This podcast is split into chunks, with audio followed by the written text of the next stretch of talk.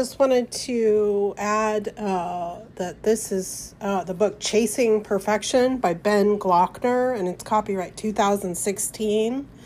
So it's kind of an analytics book, but it's also just um, gives more of like a general overview of the technology available to players, coaches, and teams um, in terms of um, creating perfected players.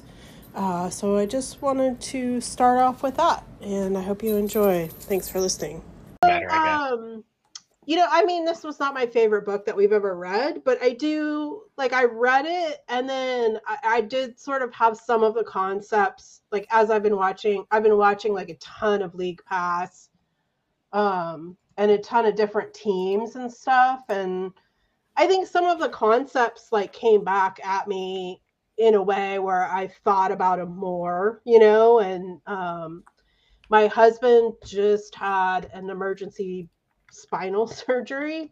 So some of like the the uh, physical therapy stuff, like and the P3 stuff, I was finding really interesting because I was kind of going through it in a different way with him at the same time where he's just like a civilian dude, right? But they were saying like the physical therapists were saying your hamstrings are like so tight. This is like part of the reason why you have a back problem, you know? So mm. it's sort of mm. tied in to like that kind of idea that like, oh, your right side is so much weaker than your left side. And here's this like slew of exercises that you can do to like stave off injury and you know keep your knee healthy and all that kind of stuff. So that stuff I found really interesting. I just kind of wrote out like each chapter and like summarized it on a slide. I have the Kindle too that we can pull up, but I don't know like how in depth we want to go.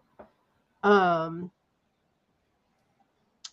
um and I'll just like go through it chronologically if, if unless you guys have specific parts you want to talk about off the bat.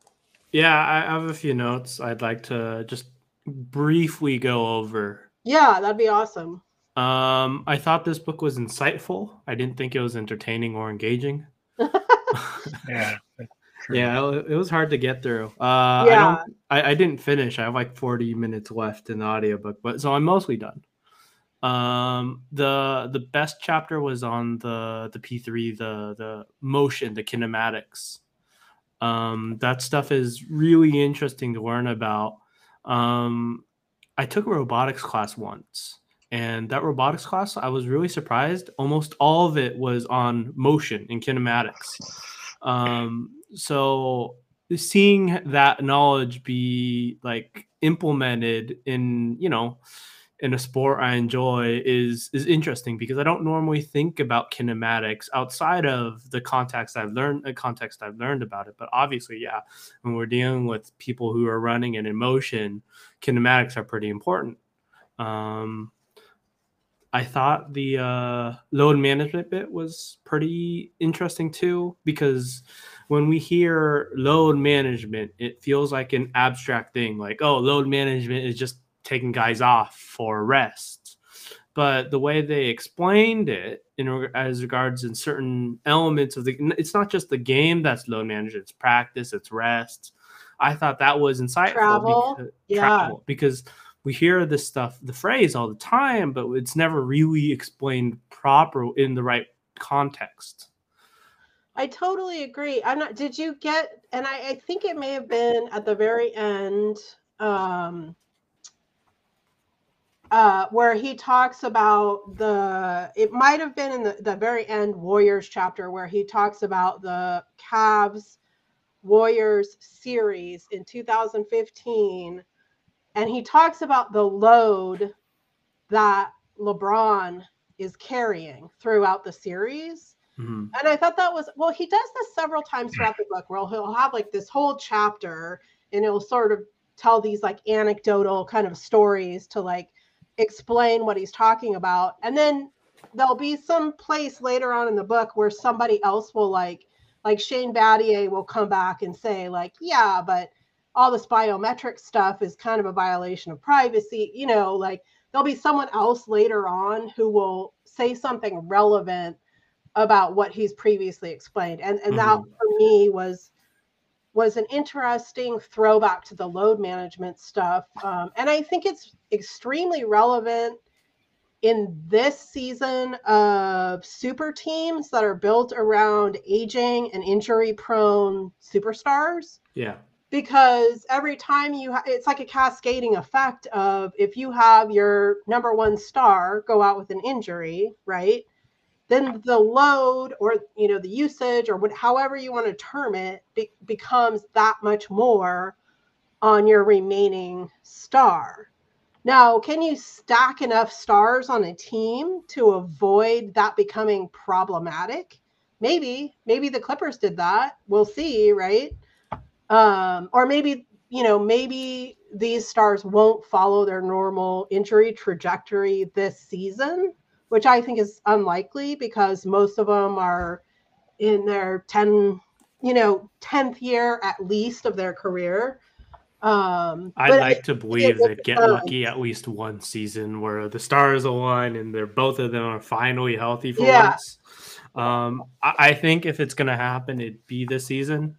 Um, yeah, yeah, um, yeah. That that's th- those are really great.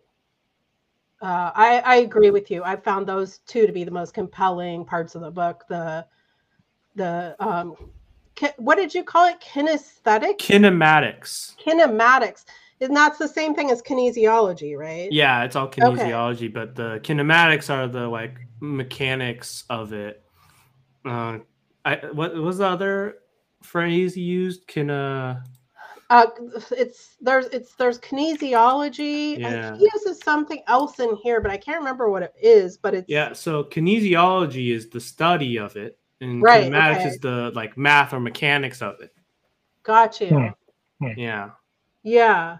Um and I know like it was interesting too. Like I had read the part about that, and then on the, the same day that the article came out about James Harden, um, like he wanted to travel with the team, but they were like, no, you can't travel with the team because all your tracking stuff is set up at the we didn't bring it with us, right? So if you want to train, you have to go to the the um, home training, whatever, can't you know, building because that's where all your tracking stuff is, right? So I thought that yeah. was kind of interesting um, in the sense that it's built up a lot more at this point where teams are using it regularly and i think it's more i know like in the bubble too a lot of the players had those rings those Oura rings yeah. or whatever where they were like it was like tracking their biometrics in the bubble um i don't know why in the bubble would be that much different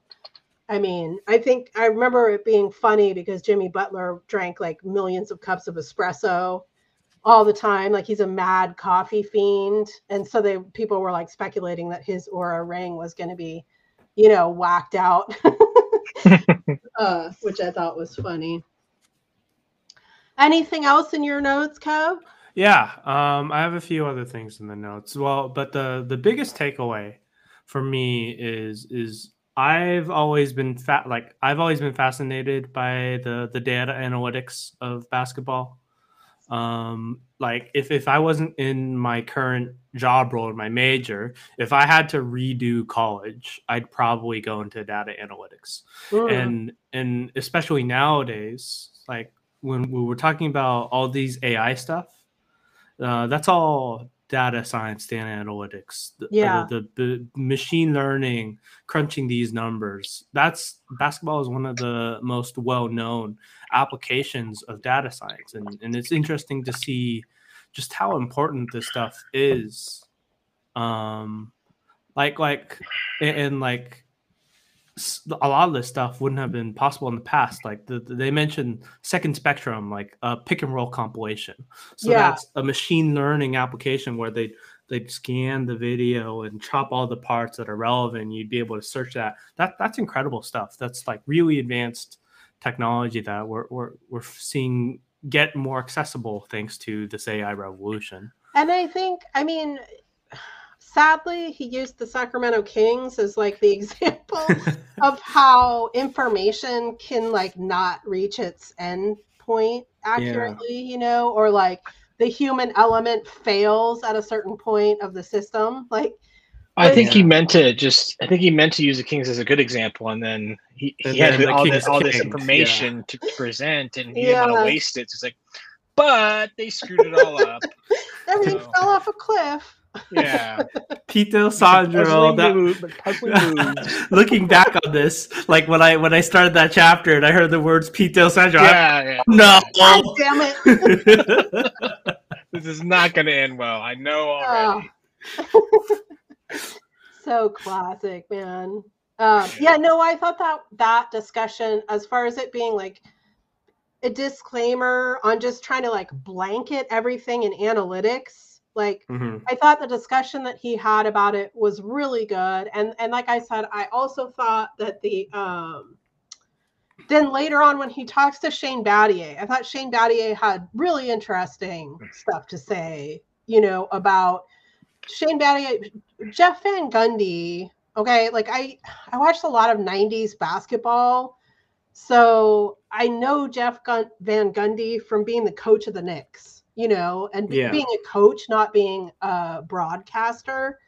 Um, and I loved him. And Shane Battier talks about how um, Jeff Van Gundy is, was really good at diluting stuff, right? And like bringing it down to like its simplest form and then presenting it in a way that made a lot of sense to the players. And like I know I've heard other stories about him just sitting the team down and going, I need you to do this, this, and this. I need you to do this, this, and this. And um, I know that's not it's not completely analytics, but I think that was a big part of the message is that unless people understand the message that you're presenting and you can weed out like what is relevant and from what is irrelevant all of this data collection is it's great but it's not going anywhere right yeah, it's yeah. stuck in the pool where you collected it there's there's a reason they they call it information technology um, because data is just numbers but but the actual useful information is what matters yeah that's that's uh, so I think the biggest takeaway from this book is that everyone uses data analytics and these big numbers and stuff. But the difference between uh, a good team, like everyone uses it, but the difference between them is how well they convey it.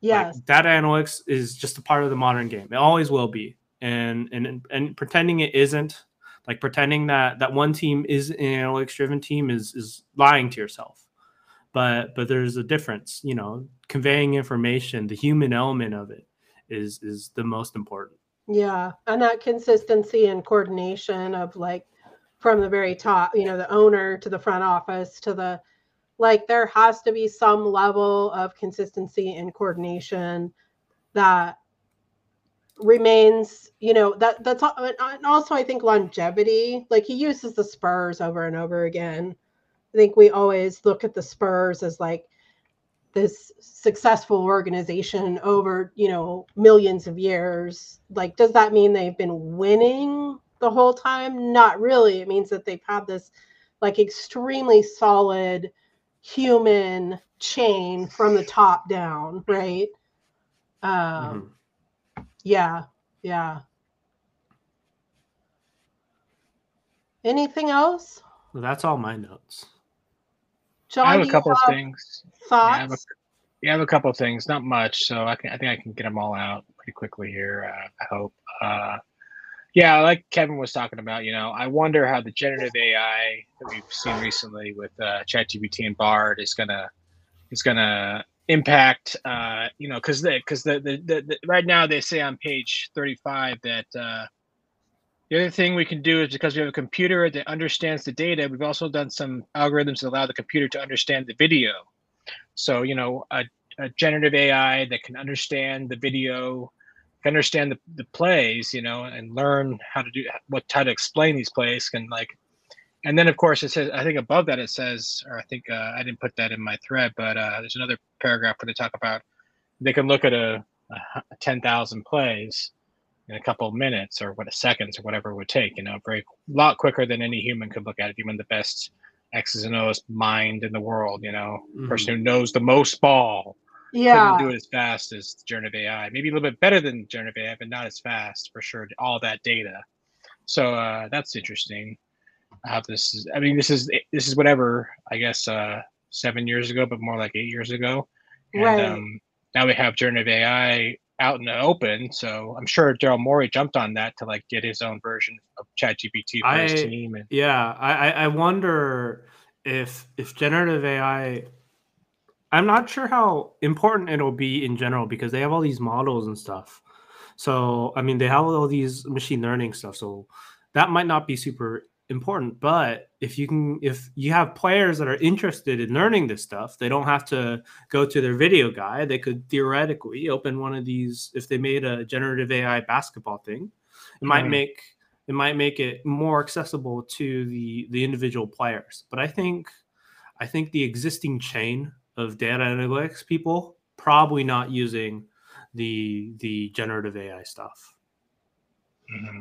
I'm interested. I mean, I think you can go too far with it too, right? Just like anything. Like this is I mean, I every book that we've read, every analytics book that we've read, and including this one, I would say has this disclaimer of like this is this information is extremely useful to like verify things that you already know or evaluate things that you're trying out, right?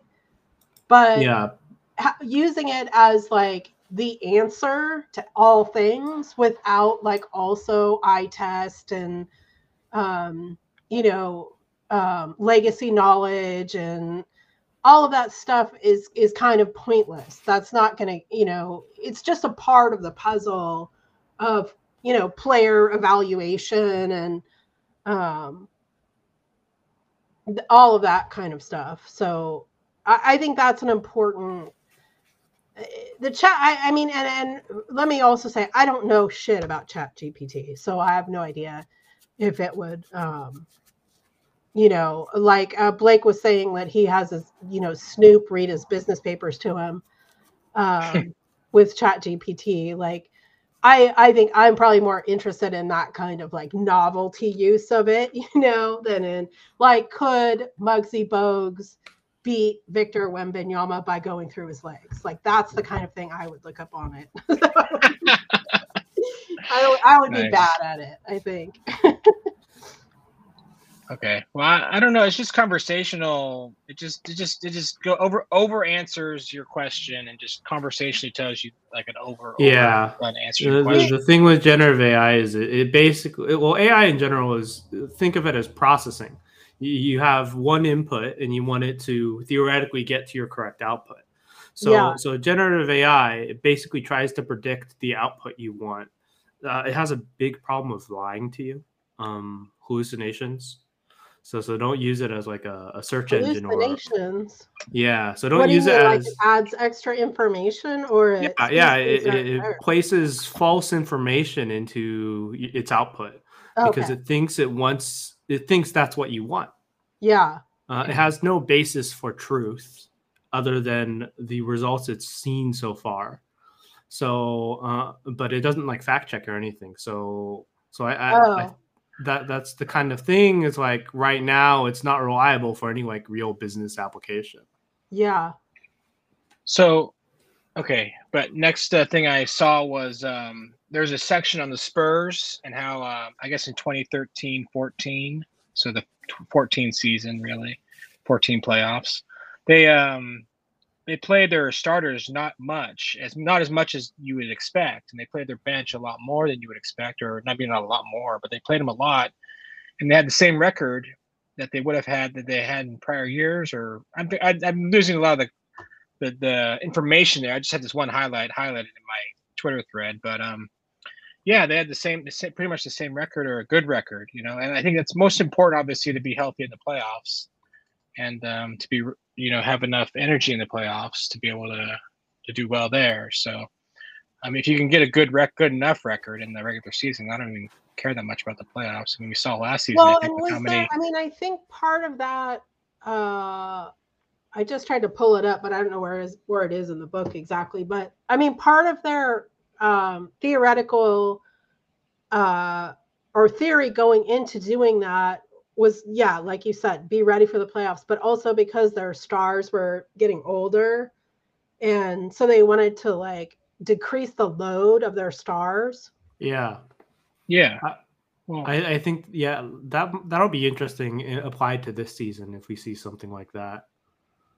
Yeah, I, I mean, mean, it was I on know, page fifty, the fifties, the early fifties. The early fifties. Yeah, fifty four is where my where's where my highlight comes from. Page fifty four. I wish this stupid uh. Uh, 48, 48 through whatever, fifty something. Forty eight. Oh yeah, See, I think yeah. mine might be different because that's where, let's see, with every NBA team having equal access to raw SportVU data. Oh, I'm on the Kindle, and I don't know if it's an old version. Yeah, I am. I bought this book a long time ago. Oh, actually. except in the areas of player health and wellness, which is why, according to a growing number of NBA personnel, developments in that area will ultimately will dwarf the current evolution of on-court strategy.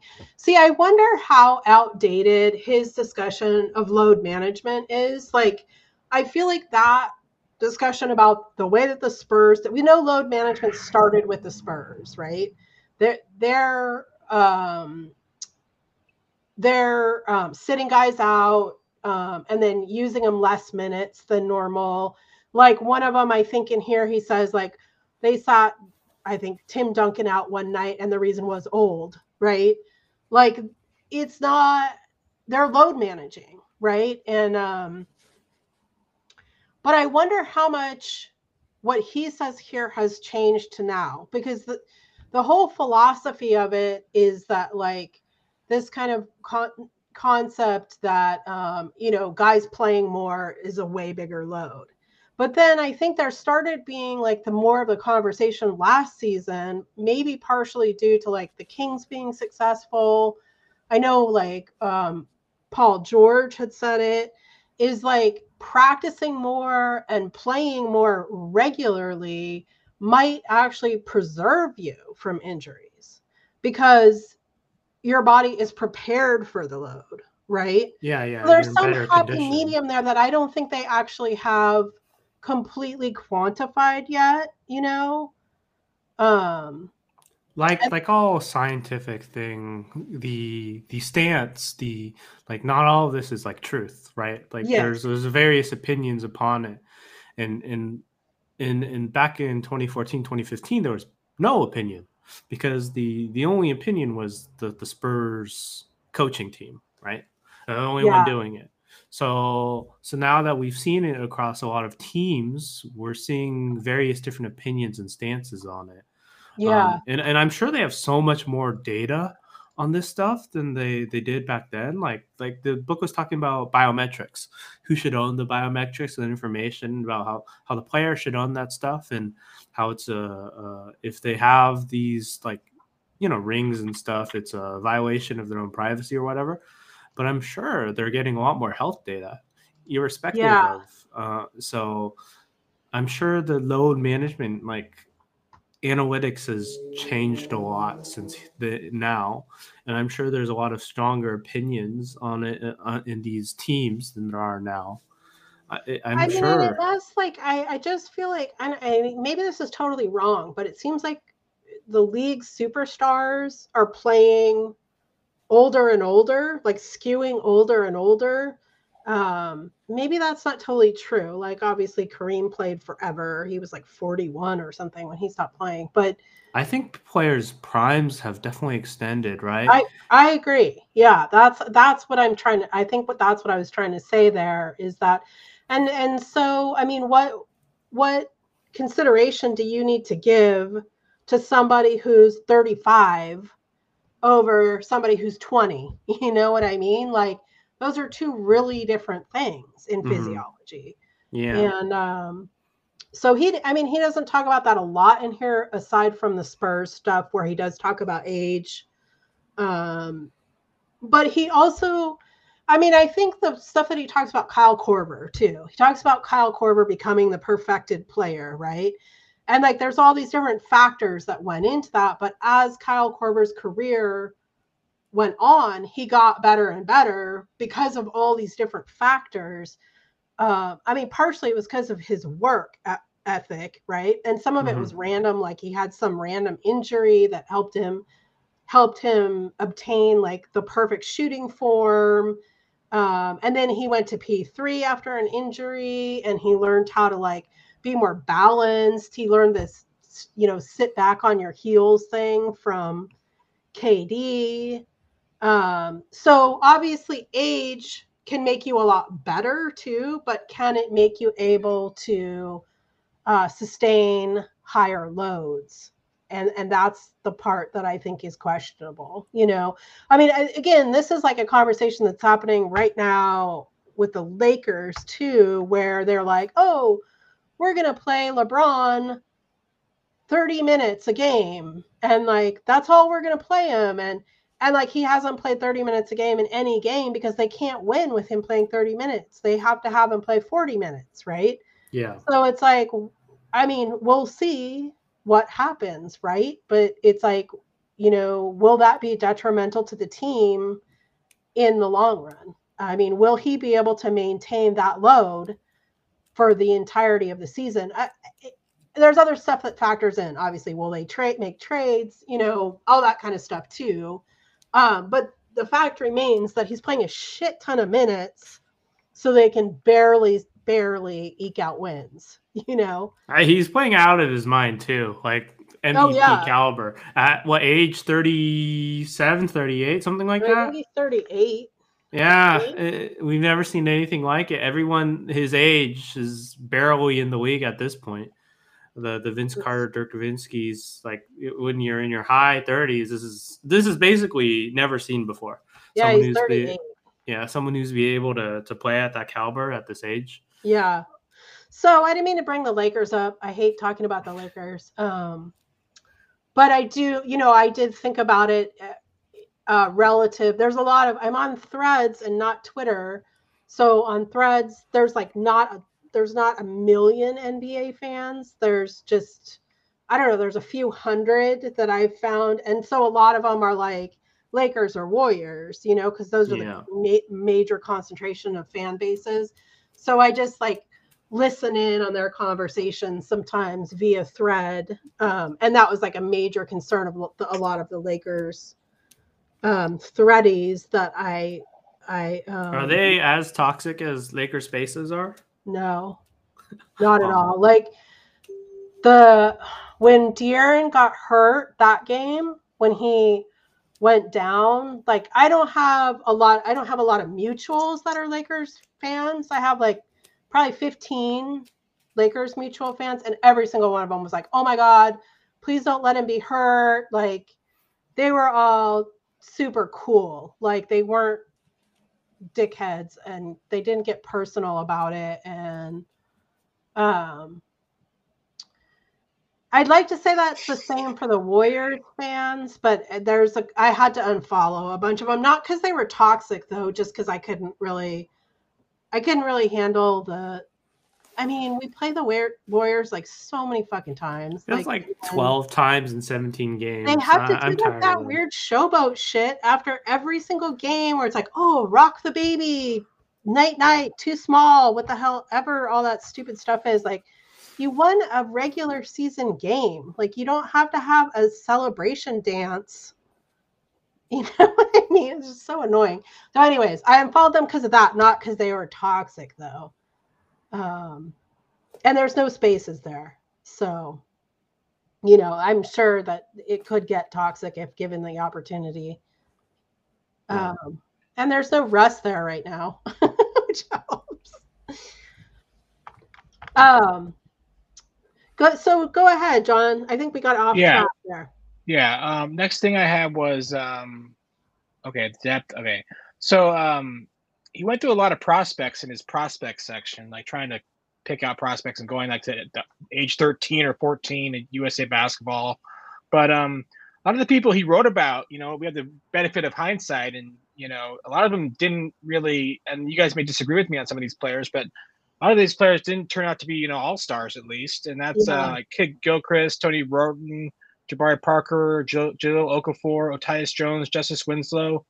I mean, they're NBA players, some of them, but uh, most of them, but um, they, they just kind of didn't work out. And my kind of they kind of didn't work out since they were hoped to, like being in USA basketball when they were in their teens. But the way I saw it is that maybe that you know when you're in your teens, obviously athleticism is going to be athleticism shows before skill is developed. You know, like great great skill is developed. So that's, that's my theory. So like you know these guys were great athletes in their teens and and they're able to just like annihilate teams with their athleticism on USA basketball and um, they were developing their skills but then other other players like for example Steph Curry or whoever else is really skillful could uh, develop skills later on in their career and by the time they get to the NBA or a little bit a few years into it they're they're the better I'm player. So curious, like I really wonder if he would, if he were to write this book today, who would be the most perfected player? Wouldn't it be Steph Curry? Like, who has evolved the most over their career? Or it could be LeBron, or it could be, I mean, people who have really taken, I mean, Sprawl Ball did this too, where they took like LeBron and like, here's how he started as a player and then he figured out that he needed to like become a part of the three point game, right? So he figured out how to play make for shooters or like Steph, like having bad ankles, like he completely changed his his uh his shooting, right? Even though it was already good, he still broke his entire form and rebuilt it and became even better. So I just, I guess I wonder like is there is there more perfected players than Kyle Korver? Kyle Korver can't be the penultimate perfected player, can he? I mean, I'm not well, saying he, I'm not trying to say Kyle Korver was a bad player. I'm just saying he was perfect in what he was doing. Right. It was the was what they were trying to do. I, I, I think Steph is as good as like you can get in regards to off ball like threat, right? And uh but he has an on ball game as well as that. So yeah, you know, it, it's really hard to to.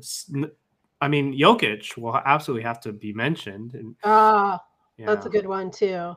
Yeah. Well, I think what he meant by it was um, perfected player was to maximize their all their avenues for them to be as good as they can be. Kyle was not the best player, obviously, yes. yeah. at any time in his career, but um, he was uh, in his guy's opinion, he was the most perfected, the best, made made the most of his gifts and like and learned new things and did the health stuff at the San Diego or wherever or Santa Barbara or yeah. it was. Um, and did the health stuff there. You know, put his family there. did like every summer. Whatever, like, like weird. And then at the very end, he like goes, oh, and then he goes on some kind of like whacked out oh, millionaire yeah. like kayaking trip or some shit. Like what? Swim with the sharks or something like that. Something crazy. That is like, like okay. I'm from Santa Barbara. It's like the whitest, richest town in the world.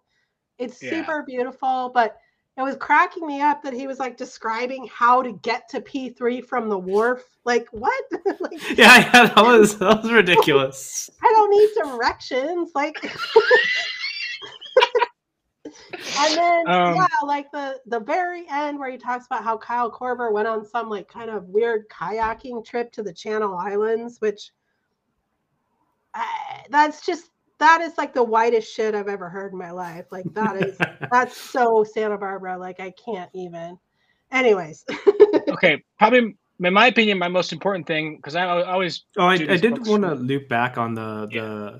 the uh, um, discussion about prospects. I mean, there are guys that are analytics darlings that have really worked out in the NBA.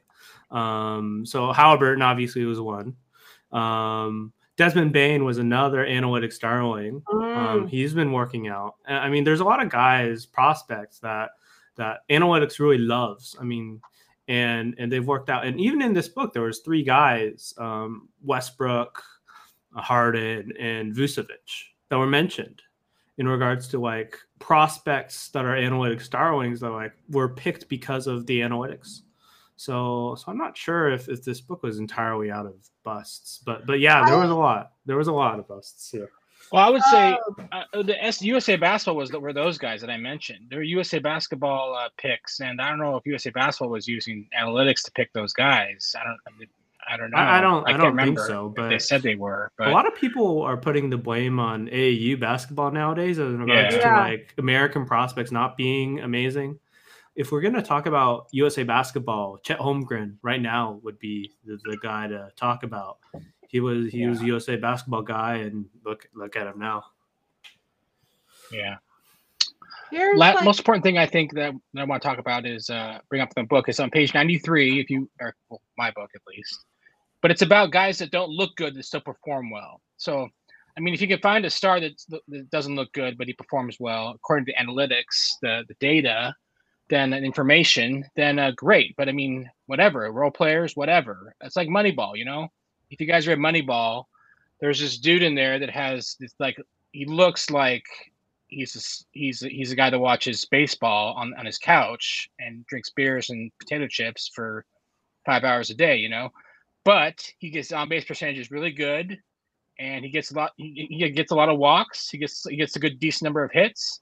He's a good like he's an effective player. He's not going to be a star perhaps, but he's doesn't look like. And if you saw the movie too, like the scouts are like, "Oh man, this is a great looking guy. He's, he's tall. He's got a great stance. He's got you know he, he runs real fast. You know, like all these things that like they look good to the scouts, but do they actually perform well in the games? Like they get on the base. Yeah. So like to, to basketball, you know, similar thing. You know, if they if like this the, the guy they have, but my example in my in my uh, thread is uh is John Gillen. I never heard of him, but he's probably I think he's I think he's in in in uh, college basketball, but he doesn't look like a good defender. But is the stats show that what they're able to tell that he that people don't score on him. yeah. So you know that's kind of like no, it's the, like the, I think Sasha's the perfect example. I think everybody was like was like, oh, Sasha's going to be a terrible defender. Like he's horrible, and then you like actually like it looks awful. It does not look like it's working. But I guarantee you it's working. You like start digging into his advanced stats. He has like one of the best deflection rates on the team. Like he, I think this is more about our team than it does like, Sasha, though. Unfortunately, like it, it's it doesn't look right, but it's right. Right now, you had the benefit of like getting him from a totally different league where he had to prove himself, right? So that's kind of a different thing. But I totally get what you're saying is like finding those. And I think Desmond Bane is probably the perfect example of it where like people are like, ew, he doesn't have the right body. Like he's not, you know, how is he supposed to shoot with Tyrannosaurus Rex arms or whatever? But it's like he, he does, you know, it works. Yeah. Yeah. Um, sadly, not enough to help them win, but at the moment.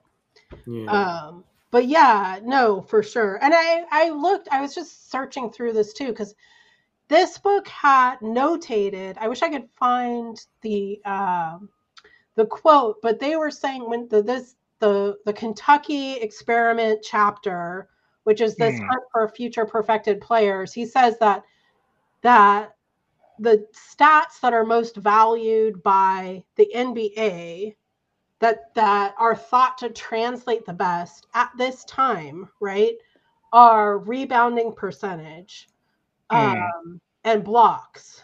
And uh, rebounding percentage, blocks, and assists. And I don't think that's true anymore. I think that the stats that people look at, or it was really fashionable to look at blocks and steals for a while, stocks, right? And I think that's even changed more now. I don't know what the new sort of hip stat to look at is, but um I, I'm I'm pretty sure that blocks and rebounds probably still convey really well. If if you're good at, I don't. yeah, have... yeah, I totally agree. I don't think those are a bad thing to look at, and assists as well. I mean, those are great things to look at. I think it's more of a matter of like how much are you weighting them in your evaluation. Yeah. You have to put a weight I, I, remember that that for prospects, if you're looking, if you're trying to figure out how good a shooter is, you should be looking at the free throw shots instead of the yeah. three point shots, because three points don't particularly translate well into the NBA game. Right. Um, I, I'm sure there's a lot like that.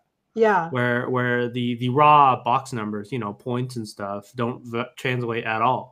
Right. I well, mean, and so much of it is is um opponent, right? I mean, yeah. it. You know, like I'm trying to think of uh, Markquis Nowell, right? He's like this tiny five nine guard um, from New York who's playing on Toronto's G League team. Yeah. Like he's freaking awesome, but throw him in the you know in the NBA draft combine, he's still super fun, but he's too small. Like and now have there been great nba players that are too small? Absolutely. Like i'm a huge fan of those guys. Like i love all those guys. I love you know I, Muggsy, earl boykins like you know nate like uh, yeah um, but you have to be so exceptional to overcome an impediment like that because everyone else is bigger right? Because of what your opponent um, is like, and that's what's really hard to evaluate, in my opinion. Um, you know, from league to league or from college to NBA. I I wonder how how the the new leagues. I'm sure they have to rebuild all of this in regards to like translating from G League, translating from the NBL, translating yeah. from Euro League. The games, you know, there's a lot more places players are coming from now. So yeah. I'm sure this that part of the job is a lot, quite a bit harder. Yeah, or then you like, or then you like uh, see somebody like Wemby. Is it's like you just watch him play. It doesn't really matter who he's playing with or where he's playing. I mean, I think there is some like, oh, it's not going to translate, maybe just because he's so thin. But on the other side of it, it's like he can do shit that I've never seen somebody like that doing. Yeah. So that translates regardless, mm. right? Yeah, yeah. How do you stop that? You can't. Like the only thing you can do is is like do something totally wacky. Like, I mean, he. I guess like that comes down to the to geometry, right? It's the geometry. He has an eight foot wingspan. How are you gonna like? He can block yeah. anything. Like yeah. the, the the range, his zone of blocking is just longer than people expect. Yeah, yeah. I mean, you well, have to get the matchup so that he's on the somewhere on the court you, you want him to be. The best place you can, the best of the the best of the worst of the bad places. You know. Yeah. You want him to be if you if you could try to get them to, to put him there, get yeah. Popovich to put him there on a possession. You know. Well, and also establishing and using his gravity, right? So that was like I watched all the Spurs games so far, where in like the first half of most of them they have not specifically gone to Wemby for any points. They just rely on him to get rebounds and make his own points off those. And then they'll start feeding him later on in the games. Um, because they're I think what he's trying to do is is well, they're playing like I think all read and react, first of all. But secondly, I think what they're trying to do is is negate Wemby's gravity until the second half, and then teams have to adjust to it. Um, but that's totally theoretical, obviously. It's fun as hell to watch. Yeah, yeah, he's so much fun to watch. Uh, I, have just been thinking the only way you can really get by Wemby is either you have you you pa- blow by him because he's kind of slow footed. You know, he's a seven footer. So I, I mean, he's nimble for seven four, but he's slower yeah. than a De'Aaron Fox. So if you can, if ever great cutter, you, they'll still he's be able to. So freaking long though. Like yeah. he blocked a shot from he was like basically on the perimeter and the shot went up and he blocked it in front of the basket. Yeah. Like he can just get there so much faster than anybody else, right? And uh, then I'm I'm assuming like it, it seems like big size, like physical play kind of bothers him too. But that's that's the only that's thing. my theory is that like I, I know that in FIBA uh, Kenneth Lofton kind of dominated him. Like mm-hmm um, so my theory is you got to play like a thick dude or a tiny dude. Like there was a couple minutes in the Suns game where there was like a whole game happening that was too low for Wemby to reach. Like he it was it was happening like underneath him and he couldn't get into the action because it was literally too low. Um, I think that's probably something he could uh, adjust to. That's just a sky. I do too. Thing, yeah, right? no, I, that's absolutely. I mean, he's like five games into a career. Like, yeah, yeah, absolutely. Um, but it's a, it's weird. It, I, that's my favorite thing. Is like weird basketball. So um, I think it's really interesting to watch and speculate about stuff like that. Sorry, I took you completely off course again, Jon. no, it's all right. I'm done. I'm done with my stuff. Oh, I don't even really want to go through all mine because it's too much. Like, um, and you guys kind of hit on everything. I think that I. I just want to briefly cycle through the slides. Yeah. yeah. I mean, the first part is just the the intro. He was just kind of what is he, you know, talking about. Um, he talked about like the international, you know, how international competition, um, um, you know, can like spur on change within the game.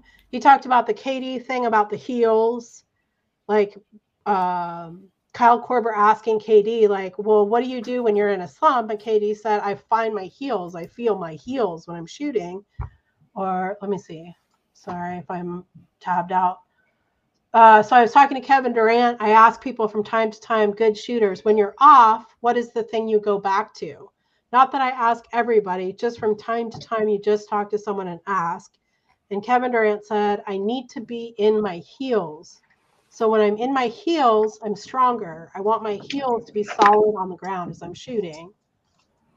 Um, I that like was something that they, you know, he went back to again in Kyle Korver chapter, um, where he was talking about how um, Kyle using that technique actually like helped him helped him with his bad knee. Like it helped started fixing his knee when he would like lean back on his heels when he was shooting. Yeah, that stuff is better. Uh, so the fact that they were thrown together by like international competition sort of spurred on something for a singular player, right? And then he also talks about how um, they steal plays from other teams, like they like they were doing like a bogut slingshot on um, Australia, I think, was doing a Bogut slingshot where they'd have somebody come around and they would use Bogut as like a, a leverage, and then they would sling off of him, and they were going too fast, so nobody could tag them. Um, and they and so they were talking about how like the um, I think it was the Warriors stole that when they got Bogut. So that stuff was interesting, you know. And again, he talks about it later with the younger kids going to FIBA and being an international um, ball. And it was fun watching like Chet, Wemby, Kenneth Lofton Jr. all competed against each other in 2019. Like that was one of those teams that you can look back on and go like, oh, interesting. Like, was there stuff there that would have, you know, that'll work now, kind of thing. Um, and then I, I thought like I just, you know, it's more of like an anecdotal kind of book. I thought then he's not like describing the exact technologies or the exact systems. It's more like using like stories of the stars to like explain them, which I think is both like effective and not effective in some I way. I mean, I don't think you can go that detailed into this kind of stuff though. I mean, especially if it's pri- proprietary. Yeah, all the stuff, all the all the real information is, yeah. is all held by the teams. They don't want to share any of it.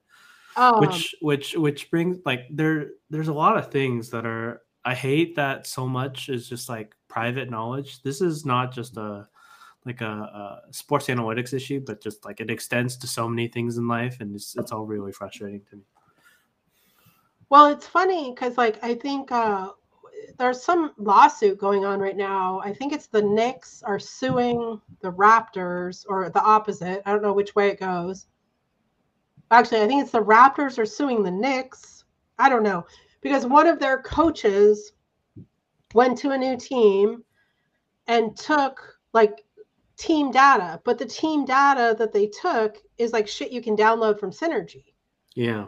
So it's just the team profile that they took, but they're suing saying like, "Oh, you guys have proprietary information about our team, right?" Yeah. which it crosses a weird line too of like it's a coach who used to work in your office. So of course we do. We have intellectual property, right? Of this person's brain who actually worked for you. But at the same time, I think they the they're looking at it like you have something material that we can actually sue you over. So it'll be interesting to see how that works out. Um, because the they were saying like the lawsuit is kind of weird. Like, how can you sue somebody for using a tool that all the teams pay for? Yeah. Right. And this is stuff that you could just look up yourself if you had the right prompts. But they're basically suing because this person took their prompts with them. Uh, and okay, so then the next part is the history of modern basketball analytics. I found this chapter pretty interesting too, mostly because he goes over a lot of people that I had not heard of before. Yeah. And like at this point, we've read so many analytics books that I was I'm always surprised when the the history part is different, right? Mm-hmm. Um, and I thought it was really interesting. Like the Lewis Guth part was interesting, where he again, let me point out, Moses Malone is in this book. mm-hmm. I have no mm-hmm. idea why Moses Malone is in every single book, but he taught where Louis Guth like figured out that Moses Malone's rebounding would fit perfectly on the 76ers, right? So whatever Louis Guth's like system was that he was figuring that out with, I don't think that's like that complicated. Like they need rebounding. Here's the best rebounder in the game. Hey, you could probably get him you know, I, it's not that far of a stretch. Um, and then he just named off a bunch of other guys, like the Dean Smith stuff. I thought was really interesting. Um, so Dean Smith was sort of the originator originator of the PPP stuff and pace adjusted and um, attempted to make some single player value metrics. And then Bill James is the baseball one, so he's the money ball one, right? Um, but the response to James was like um, Roland Beech and Dean Oliver, um, etc. So, and then it kind of went into people that we have talked and read about in other books. Uh, but some of these metrics that they're coming up with, I thought were really interesting. Here's a Moses Malone stuff. Um, and I can't remember whose this one was Pythagorean winning percentage, which used run differential to establish what a team's record should be versus what it actually was, and win shares, which was a catch all statistic designed to gauge a player's contribution to his team's success, allowing for cross position and cross era comparisons of players. So that's like based on the Bill James Moneyball stuff, but it was for basketball, right? Um, and then the data collection, like we've already talked about all this stuff. The SportVU is uh, probably like the biggest advance in being able to collect a lot of this data too, like all the pick and roll stuff. Obviously, you could sit there and go through play by play if you wanted to um, and pick it out that way. But the SportVU and being able to pick it out visually is really um, was a massive innovation, right? And then now they're actually looking at introducing Hawkeye onto basketball courts as well. I just read an article um, about Hawkeye like stacking on SportVU and Hawkeye would be more like they use for tennis, like it'd be more about the speed of stuff and um, individual kind of impact and statistics that way. Um, and then all the company stuff, Second Spectrum. The, the Second Spectrum stuff, I thought like got a little dramatic. Like, I don't know. He kind of dissed them at the end of it a little bit, where he said there was like some drama of like employees leaving and blaming each other, and I don't know. That that was bizarre. Um, I think all teams use this stuff now, right? They all use synergy. They don't have that. They maybe even don't have an in-house guy crunching all this stuff because they don't need it. It's it's being done for them. Well, I wouldn't be surprised if there was a few organizations trying to make this all in house. You know, that's how companies are. They don't want to. They see the bill and they don't want to pay the bill. They'll hire. Yeah, maybe so. Um, or like it talks about how some of them tried to tried to like keep other clubs from using it, right? Or like make it so they couldn't use it. Yeah. Um, but it's like a service, you know. So I don't I don't know. I think that's such a complicated part of like the the data revolution is that it's essentially like civilian, you know, and so all these things that are um, created are a product, right? So your product has to be efficacious if you want to sell it, obviously. Um, and then I just the Sacramento stuff, the Sacramento's journey to Wonk and back is illustrated in an exploration of how analytics move through an organization and how many things can derail them. Um, and he just went through all the D'Alessandro stuff, and and I think he that ended right after Mike Malone was fired, right? Is that where that ended? Well, I think he did kind of a follow through into Vlade's hiring. Oh yeah, Pete's leaving, Malone yeah. left, and you know. Yeah, and then he sort of left it like, we'll see what happens now. oh, I think in even Dean Oliver being shoved out the door and Roland Beech coming in. Yeah, and Roland so, Beech coming in. Yeah. So that right. was a little bit further along too, but. Yeah. So that did not go well. Uh, I don't know if you that. um, and then the Stan Van Gundy quote, no, I like the analytics. I thought the, the part where they talked to Stan Van Gundy about um, well, first of all, I think Stan Van Gundy is such an interesting character in the NBA, you know, pantheon of coaching, uh, because he's in on he's been on both sides of the analytics. Like we've read about him with the Orlando team that shot tons and tons of threes, the Dwight Howard Orlando team that was really good, and then he was the coach of that horrible Detroit team that was um, in the other book that was so bad and they had zero three point shooting. So I think he's interesting in that sense. But I also think like what he had to say about analytics was interesting. And they talked about how he was at one of the, the um, Sloan business conferences and sort of pushed back on a lot of it. And, and so, no, I like the analytics. I think analytics are very helpful. I think there are some people who think the analytics are everything. I don't think that. I think it's a big part of the puzzle. I think you have to give a lot of credence to what the analytics say, but it can't be the only thing you have. So I thought that was good. Um, and then we kind of went through like, you know, uh, the load management stuff. I think we've really talked about that, uh, importance of depth. And then he went through like the 76ers. Um, and using a good system with bad players in it. And of course, Houston, which is in like every single book that we read, the, the Harden Houston stuff. Um, and then the, the Battier, um, under, so Battier understands from a player standpoint how potentially harmful this could be. I think I feel like I cut off part of that somehow. Sorry. Um, where was I? Oh, so Battier understands from a player standpoint how potentially harmful this could be. For every instance where a player can stave off injury or find out some predisposition to a potentially lethal condition like Marfan, there could there are situations where data could be used against a player, and many don't want all that personal information in the hands of their employers. Like I I, I think that's a really good uh,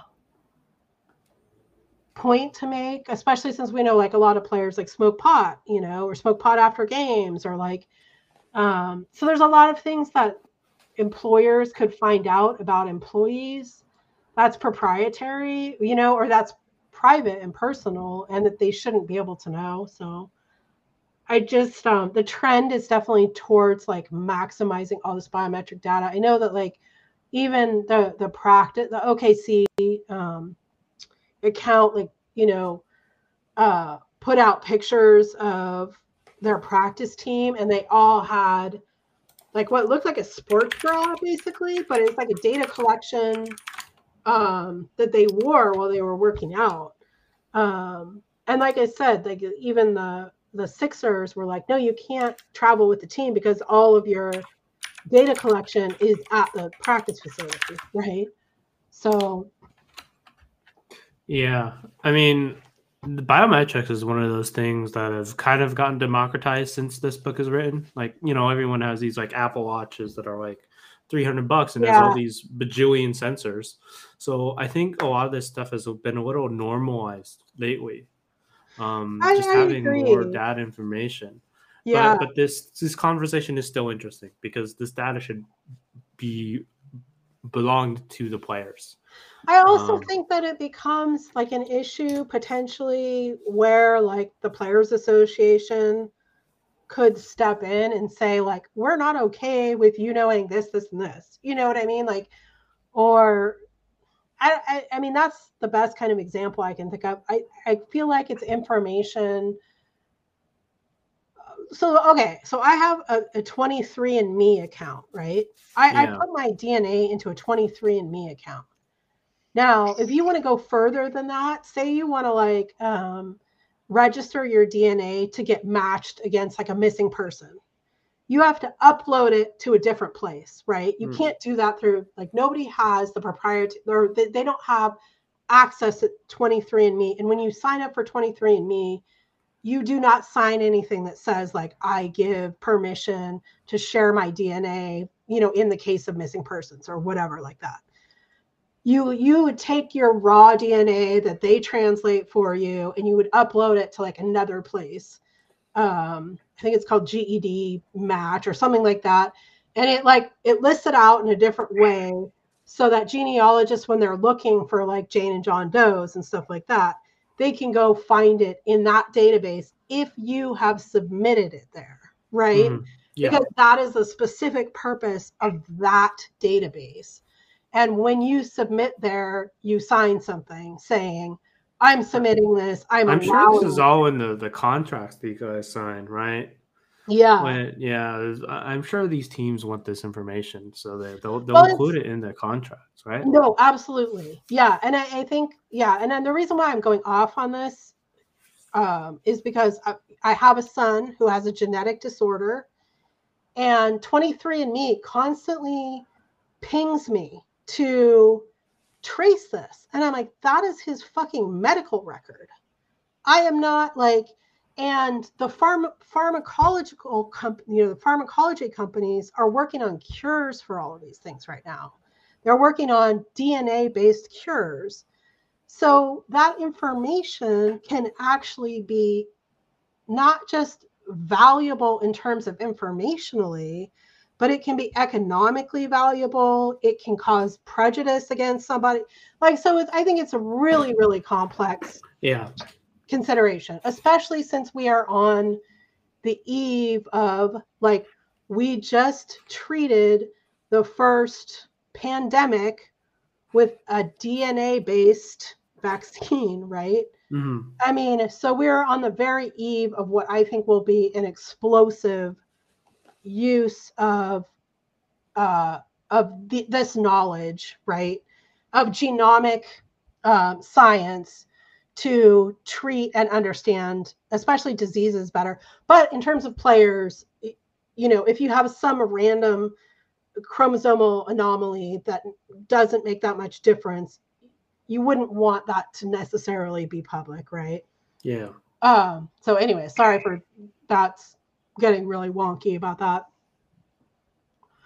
Um, and then, yeah, the load management stuff was just fascinating, interesting. I think it'll be really relevant for this season. Like I said, um, this was just a quote about, you know, he just picks random numbers, but where he says, like, that's what he could do, that he could do like 5,000. And it's like an individual metric for each player, which I don't think I was understanding as much either but it has all that other information sort of embedded in it, like age, injury history. Um, probably, I mean, I wonder if efficacy figures into it at all. Like this guy is phenomenal when he plays 32 minutes, you know what I mean? But if he plays 35, shit starts going wonky or whatever it is, who knows? But I, I do think that the discussion was really fascinating. And then it sort of like increased my understanding of it's an individual metric per player, and it's including all of these external factors, not just their time on the floor, but their practice time, their travel time, um, etc.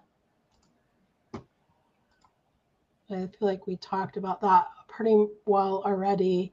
Um, I wish, I wonder if I, I don't think I did, but, um,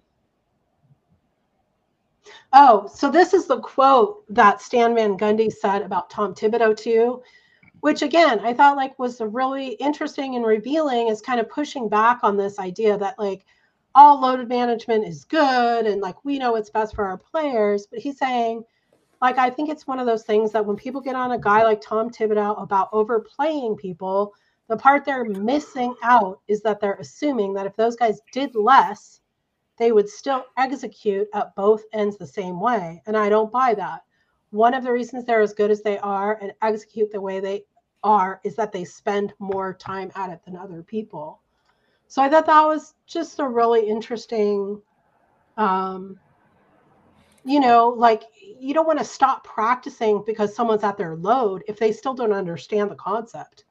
Like you need your team to understand the concepts you're pushing, right? Well, it's kind of a balancing act then, right? It's got to balance between overloading them and not getting the experience, the reps to do the yeah. plays or do the just know each other well enough to play yeah. well together. Yeah. I think there's some so like Tom Thibodeau still like is probably the most criticized coach in the league for overplaying his guys. And then also Nick Nurse gets it a ton. Um so it'll be interesting to see because Nick Nurse is a Philly coach now, and there's a new coach in Toronto.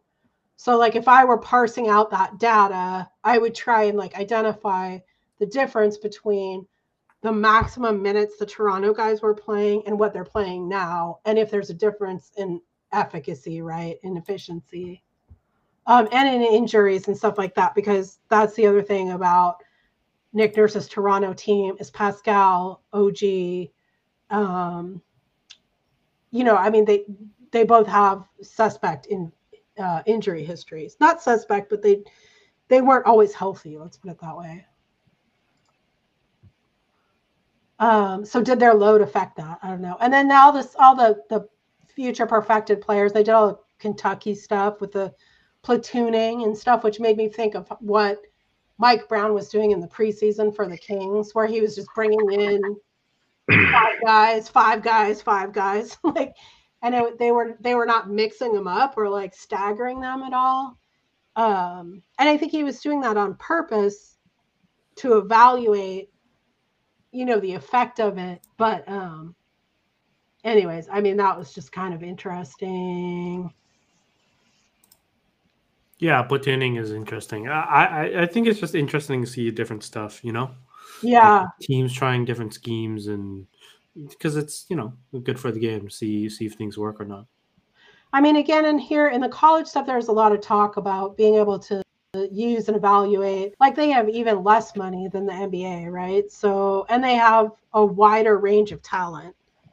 So if you have a coach who's looking at data that they can't interpret it's kind of pointless you know? But if you have like a part of the kentucky story too was that they brought in an analytics guy to help um, present and interpret the data in a way that was understandable um, which I think all teams, again, all teams probably have that now. Um, and then the P3 stuff, fantastic. That was probably my favorite part. Um, and the prescription stuff, and like I said, I'm a big fan of physical therapy.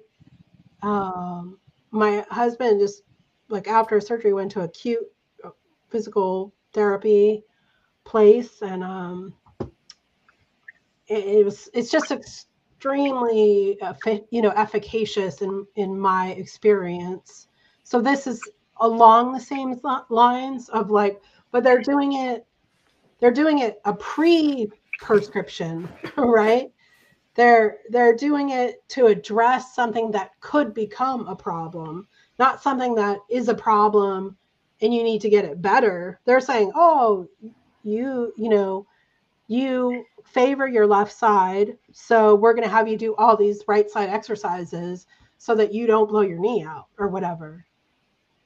Um, and then the Suns training stuff, Suns training team stuff is legendary. And I've heard that before. I knew that about Shaq, that his ankles were completely gone.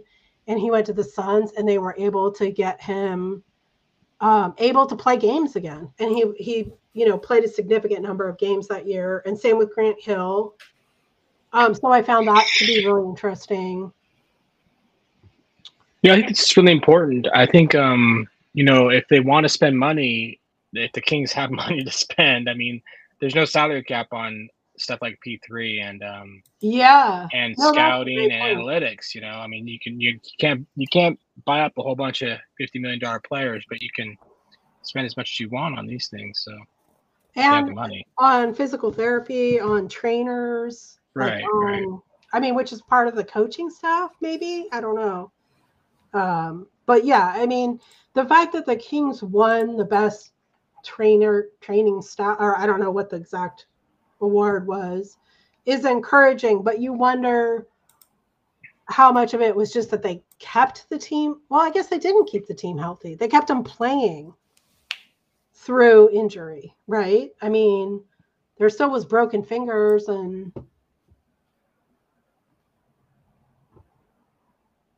um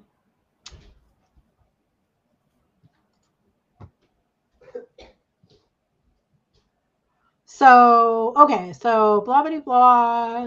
We talked about this already, the Vlade stuff, pre Vlade, um, and the path of data in an organization is only valuable if it can potentially reach its end goal. Um,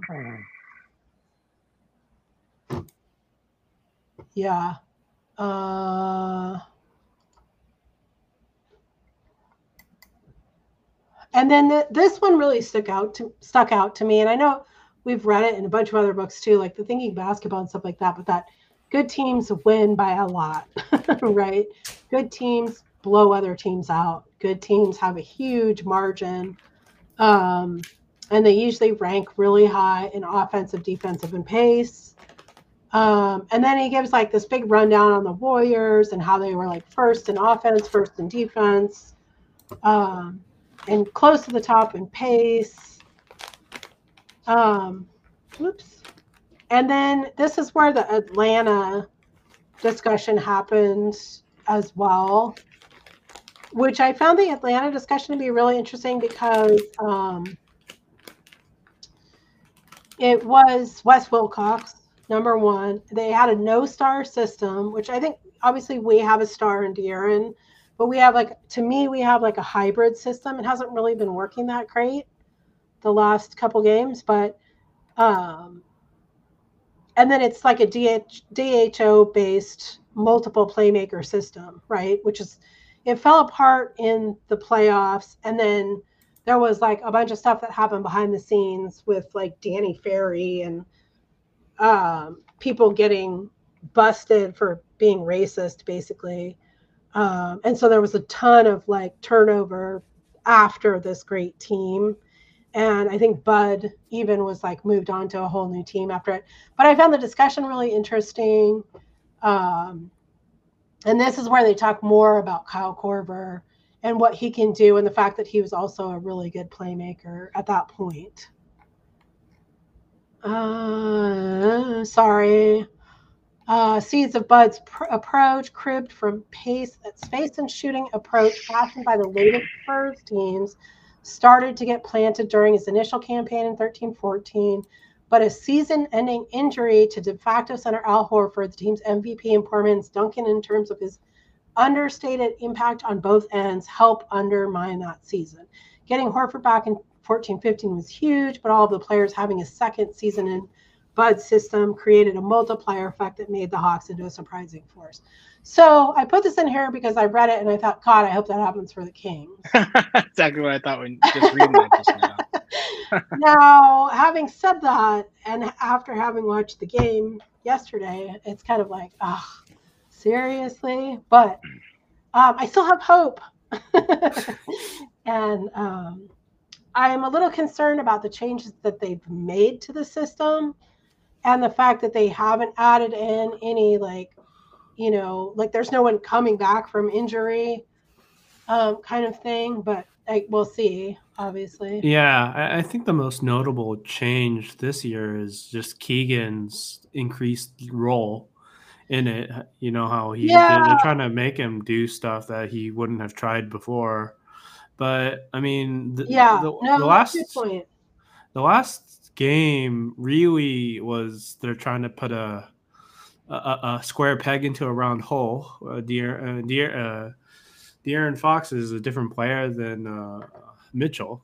So like the the game style didn't work out when the starters were disastrous without Fox. Uh, I mean, I, I, hope they just slide Monk up in the starting line in the future. I mean, I, I honestly think that this happened last year though too. Yeah. You remember yeah. the game in um, Indiana when they started Davion because I think De'Aaron was having a baby. Yeah. Or he was in Houston or something. Um, and they started Davion, and the same thing happened where the starters could not shoot a fucking brick in the you know ocean. Like they can't. It's not just De'Aaron's gravity though. It yeah. can't possibly be just De'Aaron's gravity. I don't think. I think well, it's it's, it's, pace. The the last yeah. like the the Davion's incredible and he's been playing great as a starter, but then his slower pace slowed down the game for everyone else. They they're not getting as good looks and that game yesterday was like almost unwatchable. It was, it, it was, it was, yeah. Um yeah, and I don't I I don't like I'm the biggest Davion Mitchell fan there is, but he's not been good this year in my opinion thus far because he hasn't been able to defend without fouling. So that's automatically a failed defensive possession if it ends in a foul, in foul shots, right? Yeah. And then additionally, um, he's had a lot of turnovers for the minutes that he's played. Mm-hmm. Now I thought he played fantastic in the Warriors game where he started, but you're right, the pace and and I don't know if it's just him. I think Colby also is that slower pace. Um, and they had Colby running the second unit. So, anyways, we'll see what ends up happening.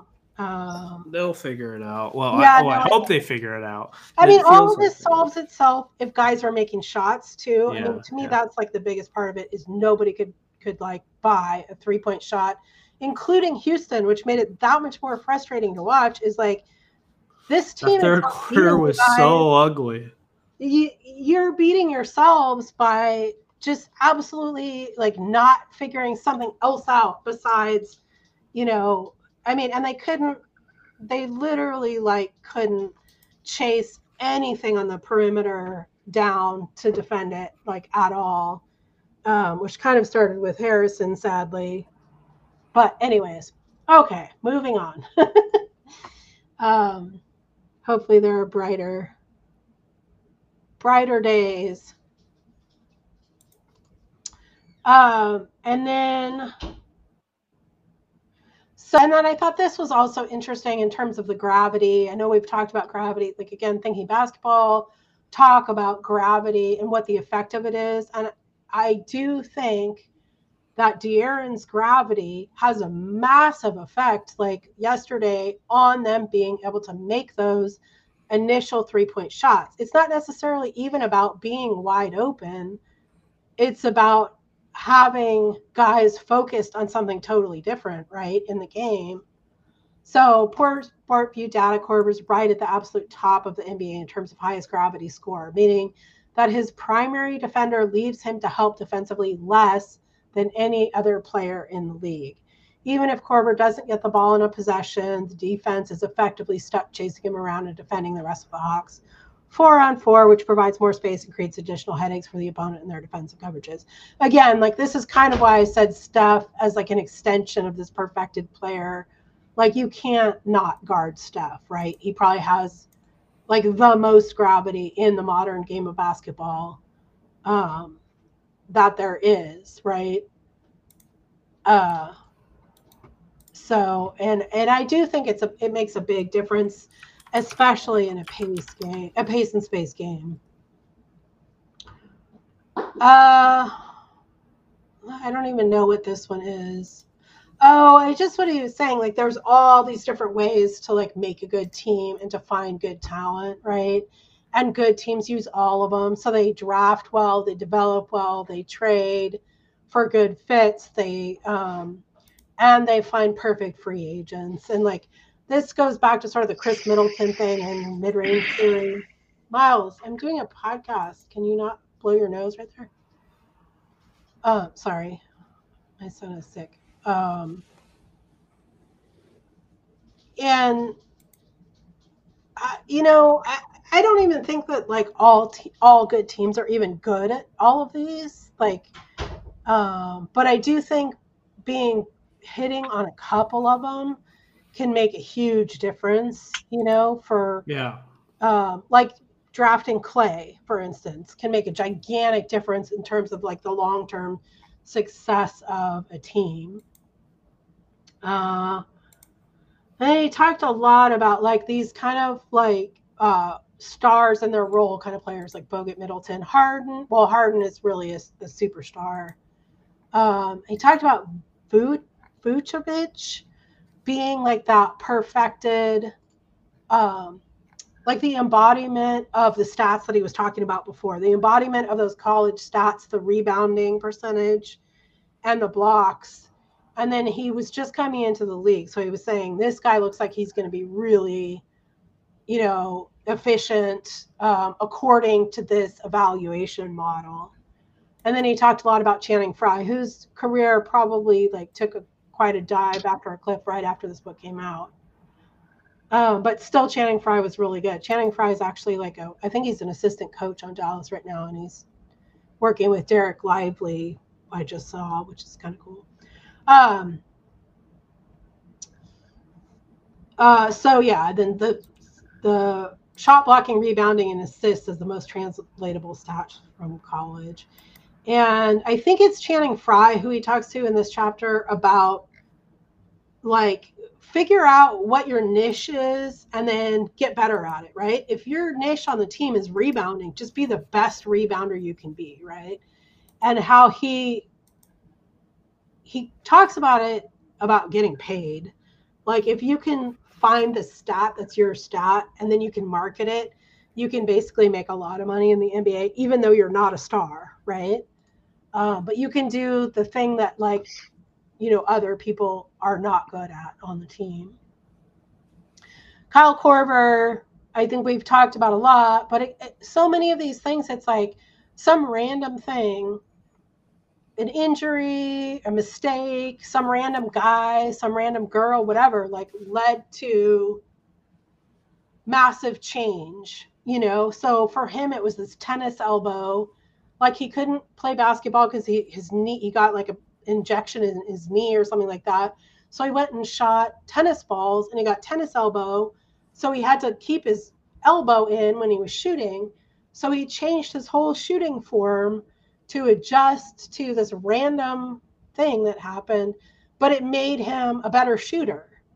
So he sort of like got obsessed with like, what are these little tweaks that you can do to like just make you that much better, right? And like, um, so I, and then the anecdotes that he told about like his family christmas game where they would always do the extra pass and the coach that yelled at him because uh, he didn't step back a step to take a three instead of a two um, and the p3 stuff after he had an injury and so it's like exactly like you said Jon like taking advantage of all of the avenues that are available to you to maximize your potential. Um, and then the very last was the Warriors.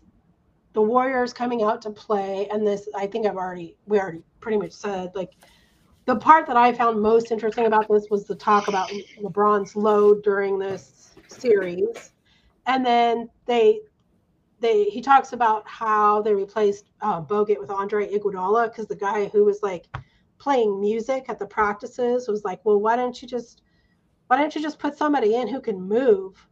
Who can like guard uh, who they're playing. And so they just put Andre Iguodala in, and and that was like the answer. Like, and then Bogut played like three minutes in the whole series. And from there on out, the Warriors went on to win it. They won like every game after that, after they slotted uh, Andre in over Bogut and like got rid of the big man, which is the modern sort of like small ball thing. So I thought this was interesting, partially because it gave Iguodala a lot of credit over in some of the other books. It's been Draymond, um, which I'm sure it's a combination, right? But um, I just thought it was interesting in that sense. That might be all I have. Yeah, and that's the whole book. Phew. Sorry. Talked okay. a lot. so yeah, I mean, I, you know, it was a little dry. Um, yeah. Not as much of like an engaging narrative as most of the other books that you know the story books that we've been reading but I still think it had a really interesting, relevant information that I'm I'm thinking about as I'm watching basketball. Yes. Yeah. Any last thoughts? Kind of glad to be done with it, to be honest. Yeah, I I I I read it in like 25 page increments, and I finished it early but it was a bit of a slog for sure. Yeah, um, the, the beginning of that book was really rough. I did basically didn't want to read it. Um, yeah. Yeah, but I can't imagine listening to it. To me, like listening to something like this would be even worse. Like yeah, yeah, it was terrible. Because you can't like for yeah. me, like I, I've had so much going on in the background of my life, like right now, that at least when I'm reading, I can like zone out on it a little bit and like when I'm, I guess when you're listening, you can too, actually. No, I, when I'm, listening, I'm usually out, like, driving. What? When I'm, when I'm, I, I, go through these books while I'm driving. Oh, that's, that's yeah. why I listen to audiobooks. Um, yeah. So, so yeah, zone out, listen, pay attention to that while staring at the road. Um, and it's and that's why I generally prefer the the storybooks because it's something to keep my my mind going when I'm stuck in traffic. But um, yeah, I mean, I think this one was just like weirdly written. The the the it well, not so much about it being dry, just so much as the way it was written in certain elements was just like, you know, like comes off as like an ad. I I, I totally agree. The P three stuff and the um the second spectrum synergy chapter those two chapters for me i was like is he trying to sell me this stuff or like what you know, I mean, I, I, appreciated it, like I said, more when there was like response to it later on in the book. Yeah. But yeah, listening to it like off the top, I was like, and why is he? T- I like the the whole thing about like, oh, just go up from Stearns Wharf and and there you are at P three. That's like overly detailed in parts that doesn't need to be detailed at all. Yeah, what? like, I'm not like driving there. Like, uh, anyways.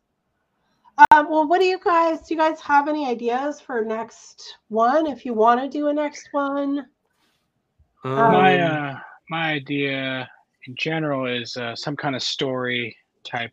Book. I agree. The ones I want to avoid. Of course, we're not going to do an analytics one. That's kind of our tradition. But um, I also don't want to do one except for the book of basketball. I don't want to do a book that's kind of like yeah, that looks about right okay. to me. Give ourselves some extra time. Yeah. Or the 10th? The 10th or the 17th? I'm okay 17th. with either. Okay, yeah, 17th. Same here, same here. Let's do 17th. Okay. Blood in the Garden on the 17th. Plenty of time. Wait. Uh, I wish I could put this calendar in here somehow. It's kind of interesting that Pat Riley's had uh, three kind of three kind of versions of his himself. Of course, he was most. I guess he was. He's been mostly uh, now a GM at Miami over the course of his whole career there. Yeah, but but everyone associates him with those Lakers teams, right? Yeah, I do. Yeah, yeah. I guess he was most successful there. You would say the uh, five titles. the tenth is the day after the in-season tournament ends, so probably probably better to do the seventeenth. Okay. Okay, that's a good point. Yeah. I like having a little extra time too. I, I mean, I I read fast, and I've been reading it, like I said, in like twenty five page increments. But um, I just have a lot of shit going on over the holidays and stuff too. Yeah, yeah. What? Okay, we're good. I will make the event and share it with you guys. And um, yeah, thank you. Sounds good. I'd love to do these. These are always fun. I totally agree. I think they're a blast. Yeah. And I, I feel like I've learned so freaking much. Uh, Yeah. okay, Definitely. cool. Night, guys. Night. Okay. See Night. you in a month and a week or something like that. Yeah. All right. Yeah.